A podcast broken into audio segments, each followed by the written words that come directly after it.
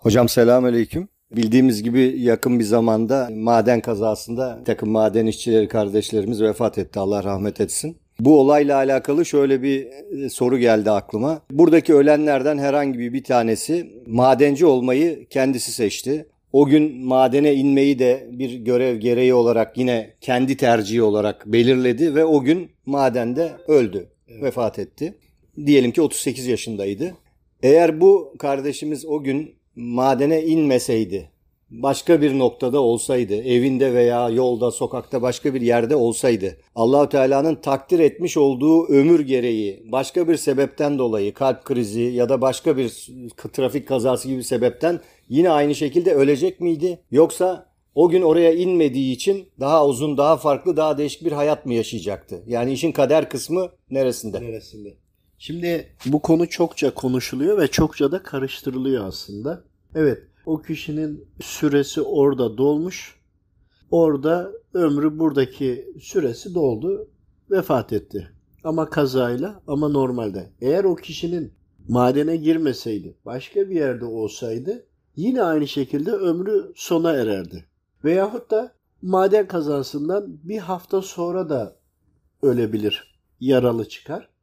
Veyahut da başka madene girmediği zaman da maden kazasından bir hafta sonra da atıyorum trafik kazası oldu veya benzer bir konu oldu yine ölür. Bizim anlamak anlamamız gereken şu var. Bazı şeyler var ki bizim dünyadaki kalış süremizi uzatır. Bazı şeyler var ki kısaltır. Şimdi kulun eğer duasında hani bunu biraz e, böyle dallandıralım. Duasında şehit olmak veyahut da günahlardan kurtularak ölmek gibi duaları varsa bu duasının içinde işte madende ölmek veya iç hastalıklardan ölmek veyahut da bir ağır musibetli şekilde de ölüp onun kalan ömrünün süresi onun günahlarına kefaret olabilir. Şimdi bir taraftan bu şekilde. Diğer taraftan kişinin örneğin eşine zulmediyor veya çocuklarına zulmediyor veyahut da Allahu Teala'ya zulmediyor. Haşa yani demek istediğim emirlerine karşı çıkıyor. Allahu Teala onu daha fazla burada tutmak istemedi. Bu defa kalan ömrünü kefaret olarak saydı ama trafik kazası ama kalp krizi ama bir şekilde öldü. Aldı. Şimdi bunlar var. Diğer taraftan kişinin annesini yetiştirmesi, babasını yetiştirmesi, yediği helal lokmaları, yaptığı hayır hasenatları. Şimdi hayır hasenatı sadece paraya bağlamayın. İnsanlara güzel konuşmak, komşuna iyi davranmak, sıkıntıya uğrasam bile insanlara susmak ama susmakla da beraber buğz etmemek. Güzel ahlak kısaca. Trafikte işte yapılan bazen haksızlıklara maruz kalıyoruz. Bunları hep böyle af ederek gitmek, merhamet üzeri yaşamak ailesine, anne babasına, komşusuna, kardeşlerine, çevresine ticaret yapıyorsa alacağı var. İnsanlara kolaylık gösteriyor. Kendi ödemesini yapamıyor. Sıkıntıya düşse bile alacaklı olduğu kişilere buğz etmiyor gibi içeriğini türetiriz. Güzel ahlak üzerine eğer yaşıyorsa Rabbim bunun ömrünü de bu uzatabilir. Aynı şekilde güzel ahlak üzeri yaşıyorsa onun en güzel halinde, güzel ahlak üzerine yaşayan kişiler de hayırlı ve güzel ölümler de ister. Güzelliği ve hayrı öldükten sonra temiz halde gidebilmektir aslında. Bu defa Rabbim onun süresini orada da bitirebilir. Çünkü devamı hayatında yapacağı hatalar onu daha çok sıkıntıya sokacaktır. Halinin en güzel olduğu zamanda da olabilir. Diğer taraftan zulmediyordur zulmünün devam etmesine müsaade etmez Rabbim. Rabbim onun zulmünün devam etmesine müsaade etmez. O şekilde de kalan süresinde alabilir. Yani tek bir bakış açısından eğer bunu oturtmaya çalışırsak bu yanlış. Olan hikmeti anlayamayız. Rabbim doğrusunu bilir. Fakat ortalama bir e, insanın ömrü 120 sene ise eğer ki normalde 120 senedir onun Mesela diyelim ki 70-80 yaşında süremiz doluyor değil mi? Gibi düşün. 80 yaşında öldük. Bunun o zamana kadarki yaşantısının içinde maddesel olarak sağlıklı beslenmemesinden obezite olmasından. Çünkü obeziteysen eğer vücuduna ileri derecede hasar veriyorsun. Oksijen alman bile azalıyor. Eğer sen bunları uymadığında maddesel olarak vücut ölü, ölür. E, vücut ölünce de baktı ki sona geliyor. Hastalandı, hastanedesin, hastaneden çıkamıyorsun, acılar çekiyorsun. Bu sefer Rabbimden şifa istiyoruz ya. Madde olarak şifanın geriye dönmesindense Rabbim o kişinin ömrüne son verdiriyor ve ruhunu alıyor. Azrail aleyhisselam geliyor, alıyor gidiyor. Yani ölmeyi yine o kişi istedi aslında. Şifa istedi ya.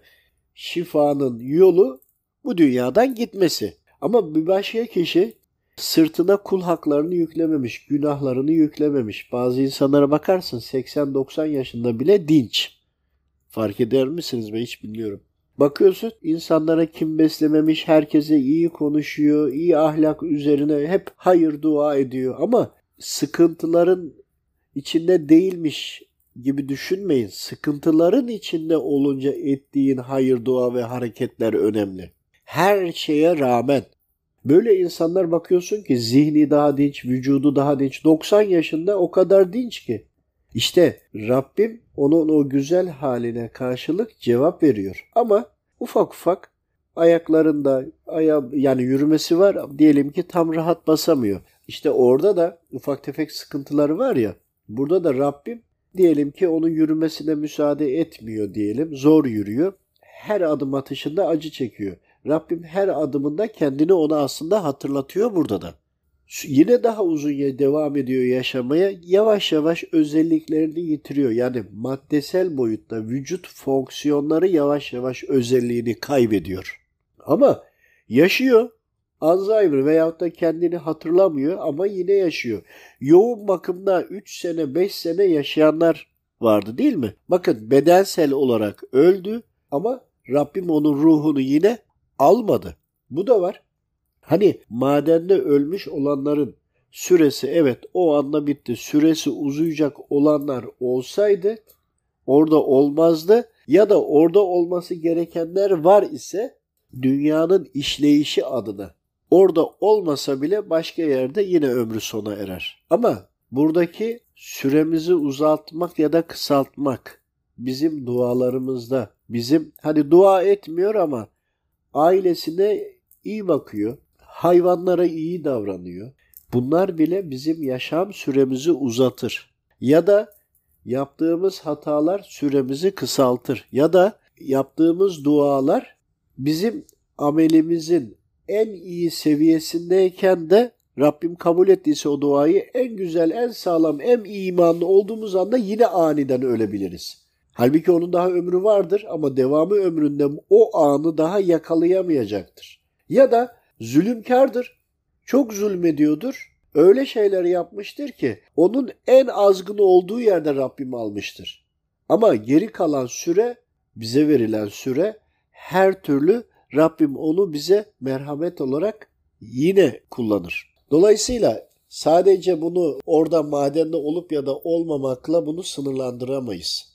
Hocam o zaman şöyle diyebilir miyiz? Rabbimiz imanlı kulunu kulunun tüm hatalarına rağmen kendisi için en hayırlı olan yerde ve en hayırlı olan zamanda sonuçlandırır. Yani onu en hayırlı noktada alır. Evet en hayırlı noktada alır ama burada kuluna bakar. Kulu çok azgındır, hakaret ederek konuşuyordur. Bu defa onun o hakareti bir duadır. Yani ağızdan çıkan her şey dua ya. Evet. Beddua okuyor. O da bir dua. Beddua. E ne, ne oluyor? O beddua etti ya onun tecellisine göre ölür. Ama her halükarda insan ömrü 120 sene. Ama vücut madde boyutunu biz gereğini yapmadan yani perşembe, pazartesi ve perşembe oruçları tutuyor muyuz? Yok.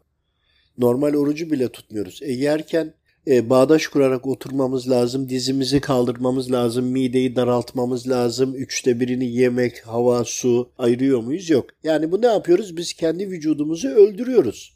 E, diğer taraftan yediğimiz gıdaların zaten genetiği bozuldu. Madde olarak ölüyoruz. Bunu biz kendimiz yapıyoruz. Bu da bizim kendi takdirimizde. Allahu Teala bizi bilgilendirmiş. Aklımız, fikrimiz, beynimiz var ama biz olanı kullanmıyoruz. İşte Bütün bunların hepsini içeride. Yani şu. Allahu Teala'yı hiçbir şekilde suçlayamayacağız. Ama biz onu bilmiyoruz. Her şeyde Allahu Teala'yı suçlamaya yöneliyor insanlar. Haliyle geriye dönüp baktığımızda olması gereken şeyler tam da olması gerektiği gibi. Yani bizim hak ettiğimiz gibi olmuştur. Buna da dikkat etmemiz gerekiyor. Allah razı olsun. Allah razı olsun.